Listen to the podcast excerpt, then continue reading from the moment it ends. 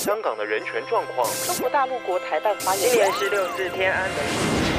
从新闻看见真实的中国，欢迎收听《中国这一刻》。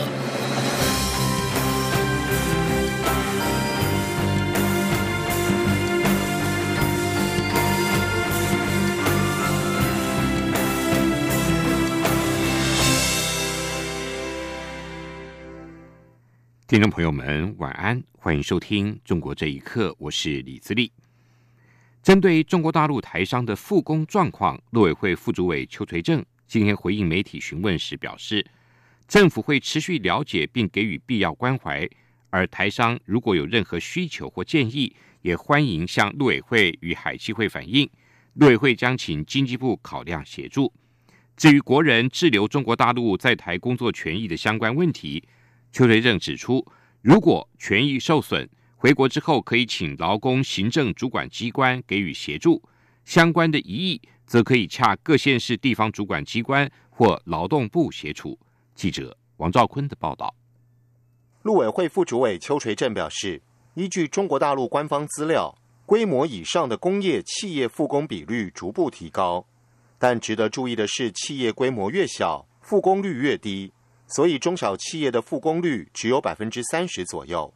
邱垂正指出，政府会持续了解大陆台商的复工状况，并给予必要关怀。他说：“我们政府在二月二十五号已经公布实施这个有关于啊严重特殊啊这个呃传染病肺炎防治及纾困振兴特别条例，在这个特别条例里面通过了啊新台币六百亿的特别预算。”那经济部也已经提出了啊制造业纾困跟辅导转型的措施。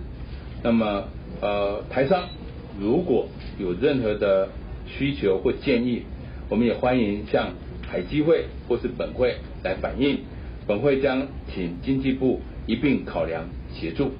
有关滞留中国大陆的国人包机接返进度等问题，邱垂正回应表示，由中央流行疫情指挥中心对外说明。陆委会没有进一步说法。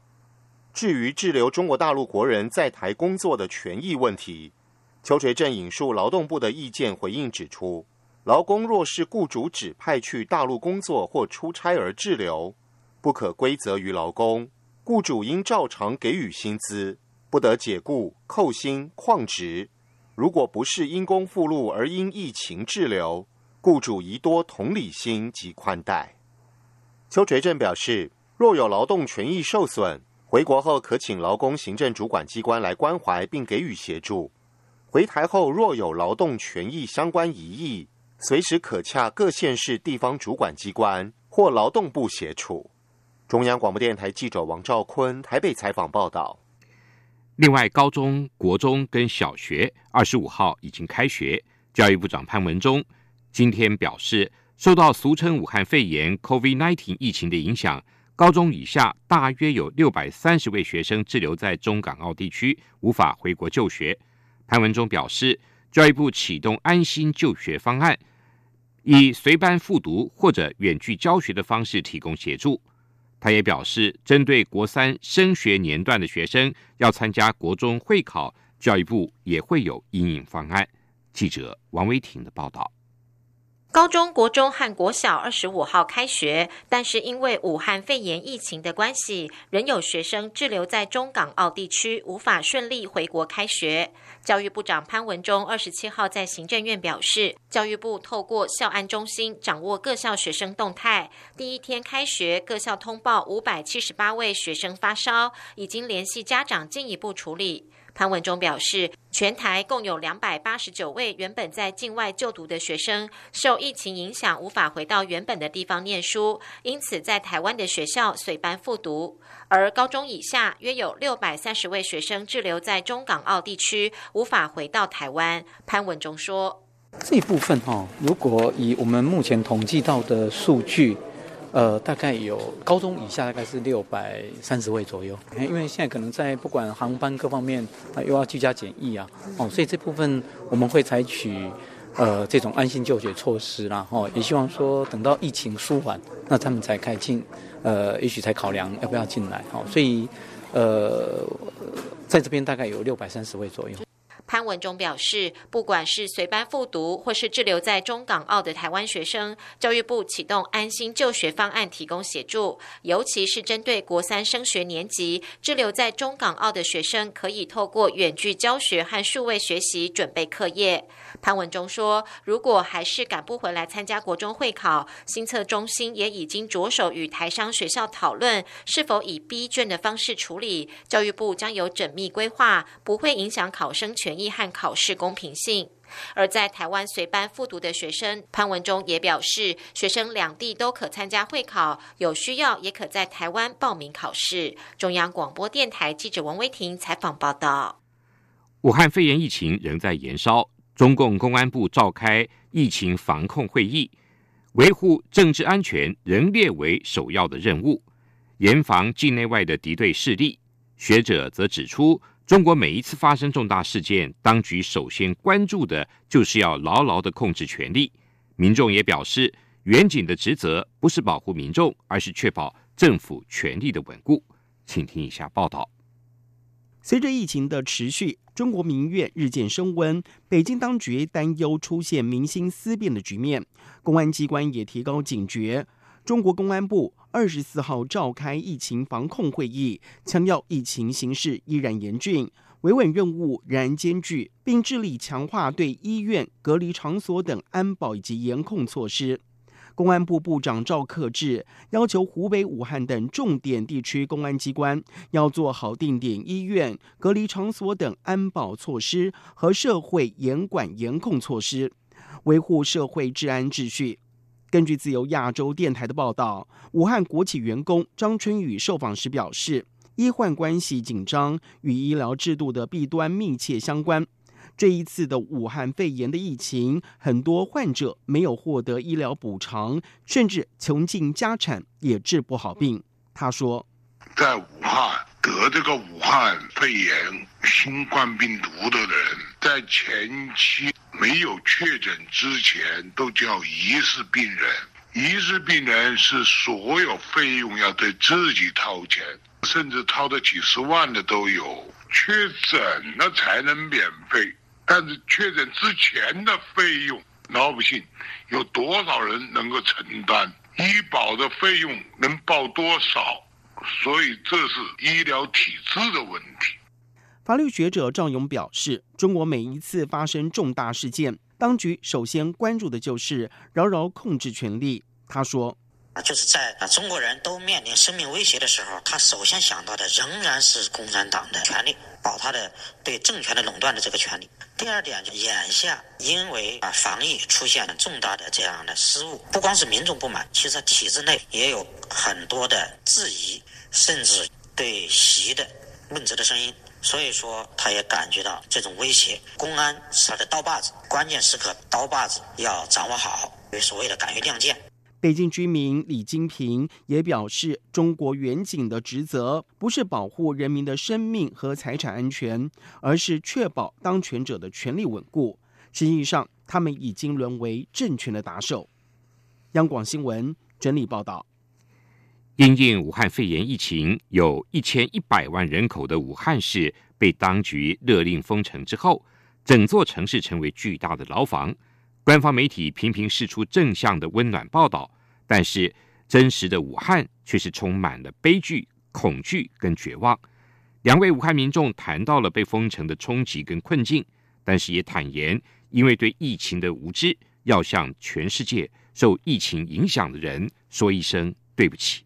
请听以下报道。根据自由亚洲电台报道，一段从武汉传出的视频，在漆黑的夜里。高楼林立的武汉，一盏一盏零星灯火传出此起彼落的嘶吼声，对封城数月发出最沉痛的抗议。武汉青山一位不愿意具名的李先生受访表示，心情很郁闷，也很恐惧，不知道到底还要多久才能够出门。他说，社区都不能出了，只能靠社区内自救采购物资，家里的生活物资就快用完了。现在物价翻倍，封城不能复工赚钱。弱势者情况越来越困窘。李先生认为，一开始当局隐瞒疫情，民众不知道要害怕，邻居在社区走动都没有戴口罩，导致大规模的传染。他说：“不要说拖尸体了，只要有确诊的，我们都肯定感到很恐惧、很害怕了。基本上，我所住居住的这个前后左右都有这个确诊的病人嘛。那前期的时候，都是我们这一块的这些病人呢，很多都是在家里面隔离，不能说是有了这个被拖拖拖死的。”另外，住在武汉新洲的吕新华受访表示，武汉封城之后，民众不止身体被囚禁在家，在家中能接触到的大多都是娱乐内容、电视和网上的讯息，多数是被当局审查过的。他表示，封城初期，很多人群情激愤，当局采取很多强硬措施，大规模封杀微信群以及私人微信，基本上民众是没有发泄管道的。吕新华嘲讽：“只要不说出来，就情势大好，世界充满阳光。”他说：“像现在的洗地的文章就铺天盖地了，啊，说什么意大利也好啊，说什么日本也好啊，哎呀，这个疫情迅速的蔓延，他应该抄袭中国的成功经验，就把那些那些被洗脑的人就看得热血沸腾啊，觉得啊，我们的能力确实强大，哎呀，老外这个面对疫情是束手无策，是吧？啊，你看我们呃做的多好。”但是这些人没有转念去想想，是谁把这个东西带给世界的呢？虽然处境艰困，吕新华也透过访问表达自己心里的一句话，就是对全世界受到武汉疫情影响的人说声对不起。因为疫情初期并不知道会有这么严重，当他们知道病毒会人传人的时候，武汉人已经飞向全世界。以上新闻由央广整理报道。前中国南京师范大学副教授郭全，因为在网络上发表有关武汉肺炎疫情的批判性文章，一月底被当局逮捕。郭全的母亲顾潇证实，当局以涉嫌煽动颠覆国家政权罪逮捕郭全。顾潇也表示，不打算聘请律师，因为在当前的社会制度之下，再好的律师也无法发挥作用。请听以下报道。郭全的友人傅涛在二十六号对自由亚洲电台表示，他被捕的原因是在网络上发表有关武汉肺炎疫情的文章。他说：“这个月的十四号被批准以煽动颠覆国家政权罪逮捕，主要的是网上的一些言论，总共写了五百多篇。警方认为他一半以上言论都有问题。刚开始的时候是以呃群训十四岁把他刑事拘留的，十四号以这个煽动颠覆国家政权罪把他逮捕。”顾晓表示，当局指郭全在网络上面发表文章误导别人，让人以为这次肺炎疫情全是共产党的责任。顾晓表示，任何人都有自己的思想，都会思考，何来煽动颠覆国家政权？他说：“我说那别人没有脑子啊，人都听他的，你不可能的事情。我说郭全能把谁带骗啊？我说，哎呦，他说你也不相信，很多人哎都听他的了。”郭全被捕引起了外界的关注。顾晓表示，目前不打算给儿子聘请律师，因为在当前社会制度之下，再好的律师也无法发挥作用。目前外界除了关注郭全的健康状况，也担心他是否可能遭到刑讯逼供。二零零七年，郭全曾经发表公开信，要求中国进行宪政改革，宣布组建中国新民党。同年被南京师范大学撤销副教授的职务，调任数据员。两年后，郭全因为撰写《民主先生》，遭到法院以颠覆国家政权罪判处有期徒刑十年。刑满出狱之后，他撰写《郭全语录》，继续阐述政治主张，多次被传唤。央广新闻整理报道：维吾尔族维权人士二十六号控诉中国政府为了控制俗称武汉肺炎的 COVID-19，也就是二零一九年冠状病毒疾病疫情，实行严厉措施，以至于受到严密管控。